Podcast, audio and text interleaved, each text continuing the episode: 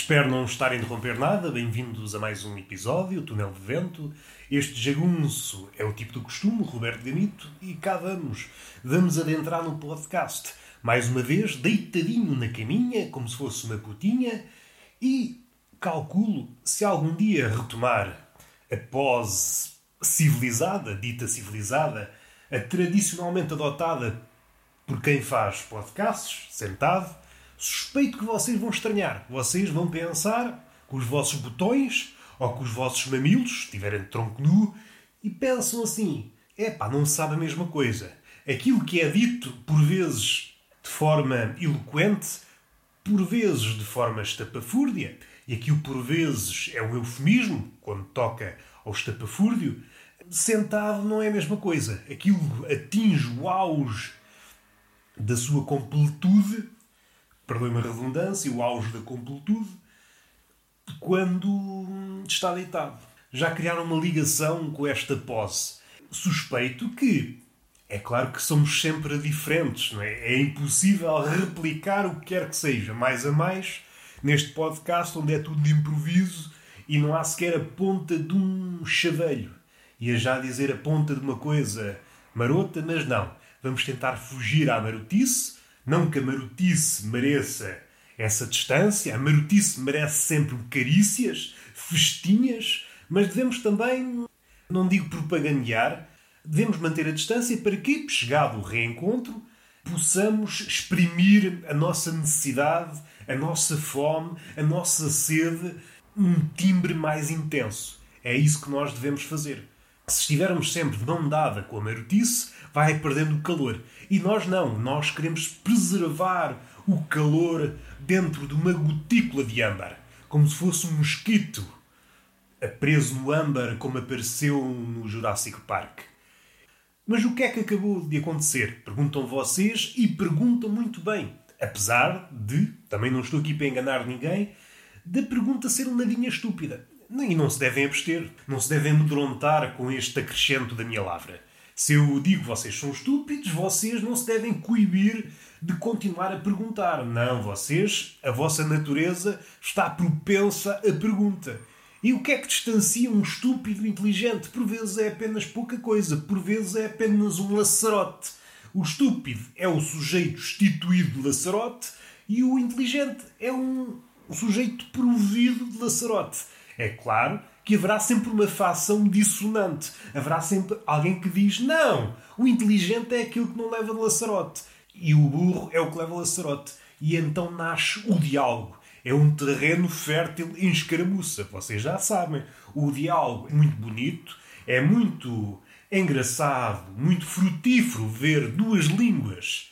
E aqui já ia pender para a marotice, mas não, vamos pôr um travão na marotice. A marotice há de vir, se vier, neste episódio, mas temos que dar assim uma folgazinha. É lindo de se ver duas línguas a competir pela verdade, duas línguas ali a percorrer as palavrinhas em busca de qualquer coisa e vai saber não se atinge nada. Porque, como disse um poeta alemão, a verdade é só. Agora está-me a fugir a palavra. Só me lembro da ideia, não consigo citar a frase de cor. A verdade é. Ah, ok, já sei citar de cor, lembrei-me da frase a verdade é apanágio de poucos. E aqui, no meu humilde parecer, esta frase é já um exagero. Não é de poucos, eu diria mesmo de nenhums. Ou, ou talvez apenas de algum felizardo. E este felizardo, como vocês sabem, foi injetado com ironia.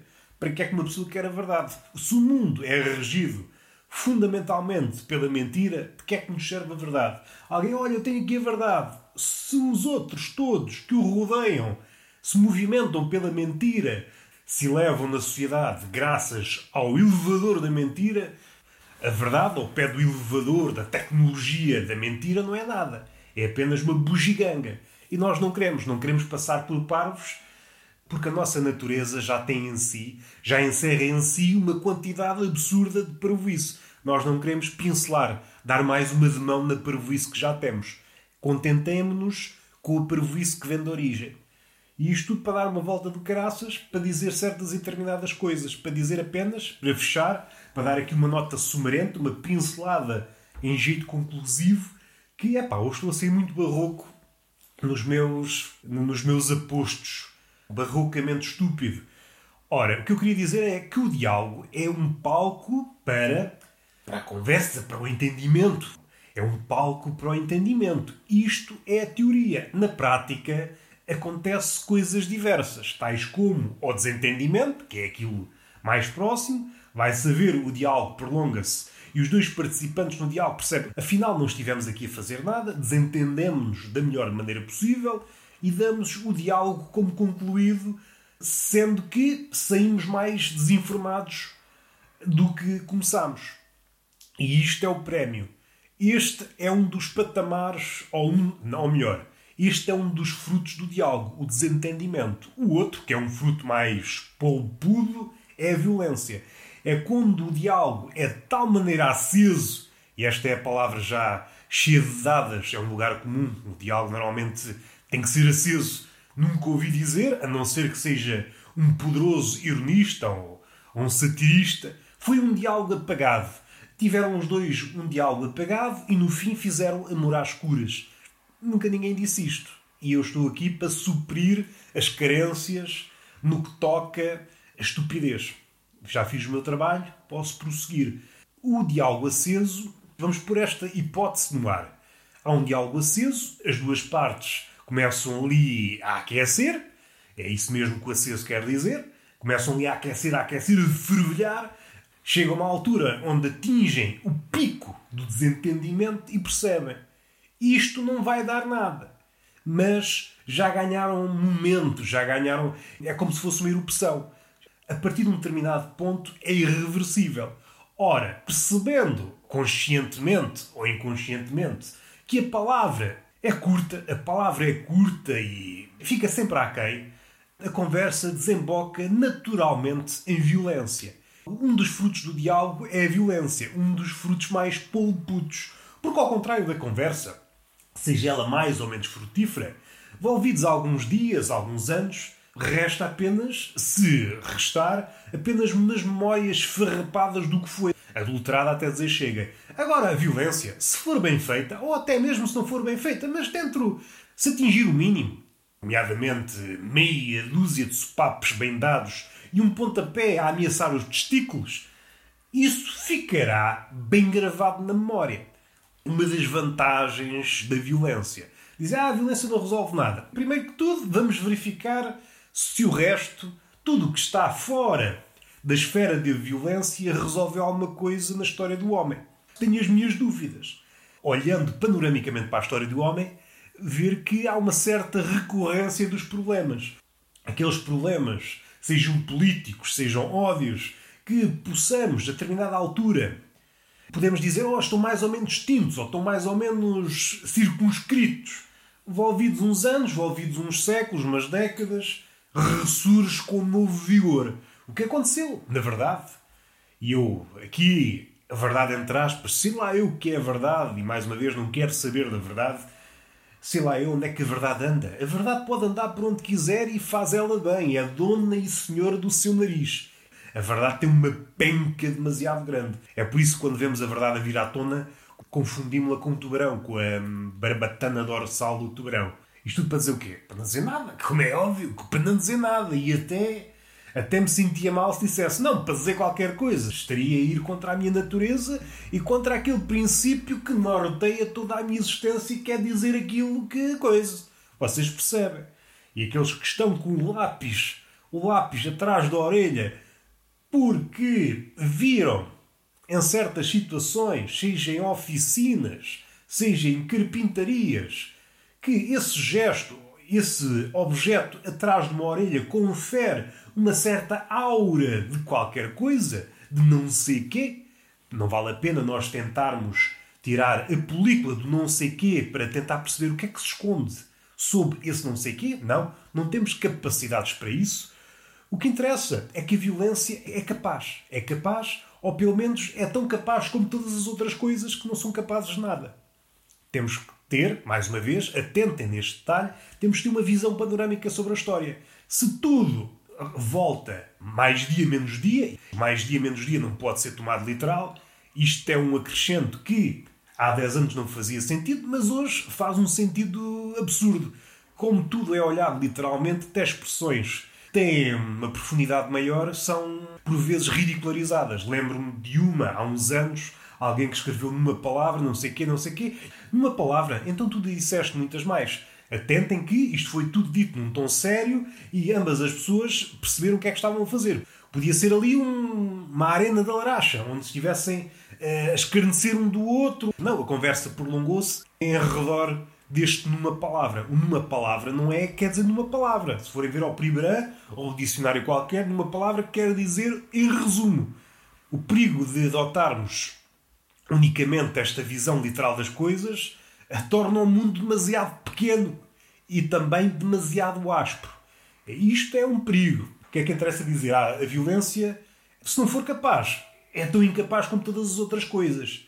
Em suma, para fechar isto numa frase bonita que possamos estampar numa t-shirt. Agora fugiu. A frase estava aqui a pairar na minha cabeça, estava a dar eh, mostras da sua beleza e fugiu. A deixar voar a frase.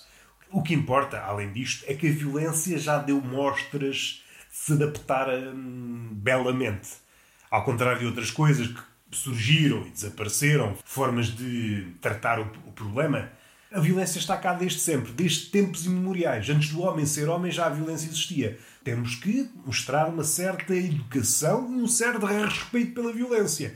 Se for caso disso, se estivermos envolvidos numa rixa e estivermos a apanhar sucos e pontapés, devemos mostrar um certo respeito por quem nos está a presentear com esses monumentos, esses artefactos de tempos imemoriais. É assim que devemos estar numa rixa. Podemos estar também a dar o nosso suquinho, todos nós devemos contribuir para a rixa. Nós não devemos estar numa posição passiva. Alguém que nos está um, a socar, pontapear e nós só queremos é receber. Não, dá-me, eu só quero é receber. Não, nós temos que contribuir. Não digo filantropicamente, dar absurdamente, transbordar a pessoa de socos e pontapés. Também é um exagero. Vocês, às tantas, pode revelar-se esse ímpeto como um como uma característica narcísica, vocês querem parecer bem aos olhares dos espectadores, como vocês sabem. A rixa é um espetáculo que atrai sempre espectadores e é engraçado. Podem fazer esta experiência. Se uma rixa se iniciar numa rua aparentemente deserta, meia dúzia de socos e de repente estão lá 30 pessoas. Esta é uma magia o que me faz desconfiar daquelas pessoas que dizem ah, a geração espontânea é uma farsa. Isso não existe. Se calhar existe. A violência, a rixa numa rua deserta é a prova disso. Cá estou eu, mais uma vez, para suprir a nossa falta de conhecimento. Vamos avançar. Estão obras a decorrer à frente da minha casa. Estão agora paradas e eu tenho que aproveitar esta janela de tempo para dizer qualquer coisa. Levidades, sobretudo. Vamos aqui tocar num assunto que me apoquentou há dias e eu vou trazer para o podcast. Normalmente não trago coisas que me apoquentam, trago coisas que vão aparecendo ao sabor da conversa, como o que acabou de acontecer agora. Vou falar da relação do progresso. Muitas vezes fala-se que o progresso é sempre benéfico e, mesmo que se fale dos malefícios do progresso, normalmente esquivamos a um aspecto. Ora, há aqui um aspecto que deve ser esclarecido a relação do progresso com a apanha de caracóis. Havendo muito progresso, a apanha de caracóis é dificultada, para não dizer impossível. E agora passo por um exemplo concreto. As obras estão a decorrer à frente da minha casa. Antigamente, um pasto onde os caracóis abundavam. Quem quisesse apanhar caracóis por exemplo, eu, embora não goste de caracóis, mas, por exemplo, podia apanhar, é uma tarefa hum, apaziguadora onde encontramos a calma. Há pessoas que encontram a calma em sítios inusitados, por exemplo, bordéis, tabernas. Eu encontrava a calma a apanhar caracóis. Mas isso não importa. Isso é um acrescento que não, não interessa nada à conversa. O que importa é que cortaram essa possibilidade. E eu fiquei a pensar nisso. À medida que o progresso avança, vai, vai cimentando, vai tornando mais futurista os solos e hum, torna difícil o pasto para o caracol. E é isto que vocês têm que decidir. Vocês querem progresso, querem que isto avance ou querem sítios onde possam apanhar caracóis? É uma questão que, suspeito, nunca vos foi colocada. E agora, os amantes de caracóis devem estar a pensar: realmente o que ele está a dizer é impressionante. Eu gosto muito de caracóis, gosto de apanhar caracóis, e se o progresso avançar desalmadamente, desempestadamente, a minha atividade de apanhar caracóis vai ser impossibilitada. A única maneira de comer caracóis é caracóis de viveiro. Penso uma pessoa já instruída no assunto. O caracol é uma coisa cara. É uma pergunta que eu vos deixo no ar. O que é que preferem? Preferem progresso ou sítio, pasto, onde possam, porventura, apanhar caracóis? É isso, não há bela senso não. Já nos ensinaram os antigos. O que é que vocês preferem? Preferem é, apanhar caracóis, poupar esse, esse dinheiro na compra de caracóis porque vocês têm possibilidade de os apanhar ou progresso. Querem casas e cimento. O que é que vocês preferem? Assim resumido, querem, querem alcatrão ou querem caracóis? O que é que vocês preferem? Um prato de alcatrão ou um prato de caracóis? O que é que fica melhor a acompanhar a cerveja? Isto são coisas que eu lanço no ar. É para vocês pensarem, refletirem na vida e se é isto que vocês querem para o futuro se é este mundo que vocês querem deixar aos vossos filhos e aos vossos netos. Querem deixar aos vossos netos um mundo cheio de alcatrão ou querem deixar um mundo cheio de pasto e caracóis? É uma pergunta que eu, que eu lanço no ar e fecho este tema. Agora, um tema mais leve. Adquiri outra vez Netflix, acabou o mês e 14 dias da HBO. A Netflix já não é a primeira vez que tem, já tive várias vezes, mas a HBO foi a primeira. E posso traçar aqui um paralelismo, posso traçar aqui algumas diferenças. A quantidade de conteúdo da Netflix é assustadoramente maior do que a HBO. Isso aí parece que é incontestável. Pelo menos a HBO de Portugal. Talvez a HBO do, do Estados Unidos tenha uma quantidade maior e esse fosso entre a Netflix e a HBO seja menor. Mas estamos a falar, estou a falar na minha realidade. Essa é uma característica que pode inclinar as pessoas para a escolha de Netflix. Supondo que só podemos escolher uma, não é? Se vocês têm dinheiro com farturas, escolham tudo. Isso aí é, fica ao vosso critério. A quantidade está a favor da Netflix. Contudo, a qualidade está mais a pender para o lado hum, da HBO. Eu vou explicar o que é que quero dizer com isto. A escolha das coisas que vão lá parar parece mais criteriosa.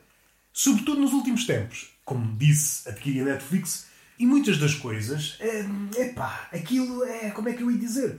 Há séries que parece que não têm guião, têm template. Dizem, tu fazes isto, isto e isto e repetem isso em 10 séries uh, três temporadas no máximo, porque não pode ter muitas temporadas, senão depois não favorece a maratona. Não pode. Foi isso, salvo erro, que cancelou a série animada do Bojack.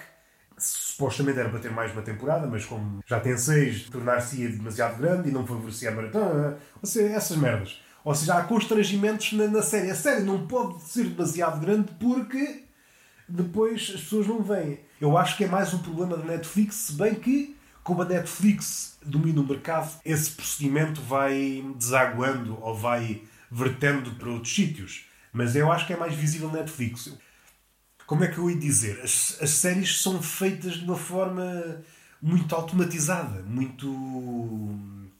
Não é sistemática. Se for sistemática, é na pior acessão do termo sabe-se exatamente as coisas que vão acontecer. Há séries que são fotocópias umas das outras. Muda, às vezes parece que o, o protagonista de uma em relação à outra, a única diferença é uma sarda. Ter uma sarda, não, vamos pôr aqui uma sarda neste e essa história vai manter-se igual. Vamos só uma sarda e vamos pôr outra série. Outra coisa que acontece, isto aqui, não sei se é só da Netflix, mas é mais gritante da Netflix, é que há, há séries que poderiam acabar na primeira temporada a esticar ali. Depois sente-se. Quando há uma segunda e uma terceira temporada, percebe-se que já não há assunto para falar. Engonha-se. Na primeira temporada houve, está mais compacta, se bem que o último e o penúltimo episódio sabe que há uma segunda uma, há a possibilidade de uma segunda e de uma terceira temporada, e então não podem revelar tudo. Deixa um bocado a desejar os últimos episódios.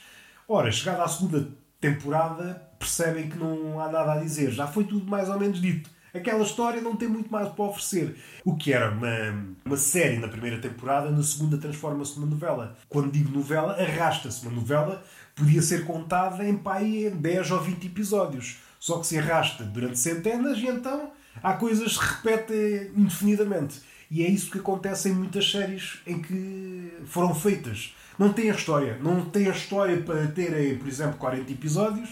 É uma história que tem se aguenta 10 episódios, mas mais que isso não se aguenta.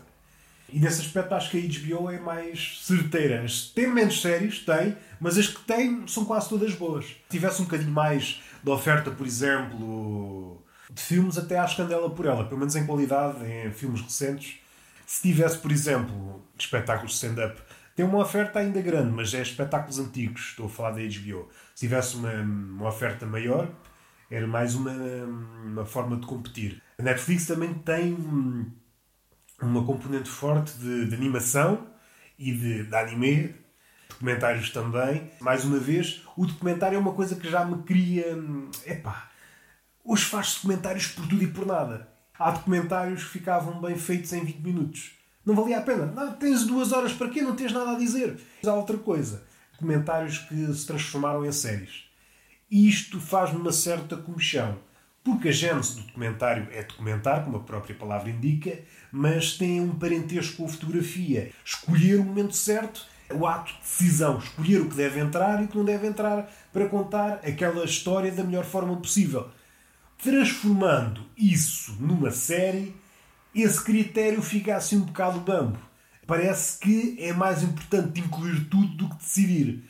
Porque no ato de decidir, e isto aqui pode ser um terreno pantanoso no que toca a documentário, um bocadinho complicado, mas não indo por aí, eu acho que esse ato de decidir o que fica de fora e o que entra torna-se assim mais complicado. Novamente, alguém refutar, não, mas o que está ali é só uma pequena parte daquilo tudo que foi filmado, mesmo estando a falar de uma série, compreendo, mas parece-me que é um bocado de esticar. Em muitos documentários que se transformaram em séries documentais, há exceções, acontece um problema que não há história para contar durante tanto tempo. Perdem-se em detalhes completamente acessórios. Perde densidade e vê-se que se arrasta. O exemplo mais marcante que no canal História, por exemplo, aquela hum, série do, dos alienígenas, aquilo ficava bem em 3 ou 4 episódios. Até do ponto de vista de, daqueles que defendem as teorias dos alienígenas. Agora, quando alargam a série para 90 ou 100 episódios, chega a um ponto que estão a olhar para um, um bocado de barro sem nada que se aparente a coisas que porventura podem vir do espaço. Não, chega a um ponto que não tem nada para, para dizer. Não tem nada para dizer e é degradante. E é esse aspecto que eu por vezes vejo num documentário longo começa, em vez de honrarem a história, seja essa história em si de um marginal, de alguém, de um demónio, entre aspas, de alguém que foi um sátrapa, mas contar essa história de uma forma digna, para que se, quando se alonga, perde algum desse, desse lado, dessa aura da honra. É qualquer coisa, começa mais em xixoriços.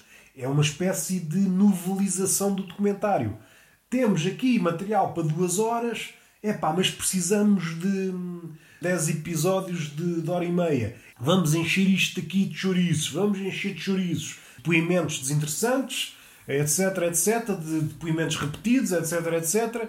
Chega a um ponto, é pá, não sei. Esta é a minha visão. Será uma visão macaca? Talvez. Era uma coisa que eu tinha cá dentro, tinha que confessar. Vamos terminar o episódio antes que as máquinas comecem a trabalhar e vamos respirar fundo.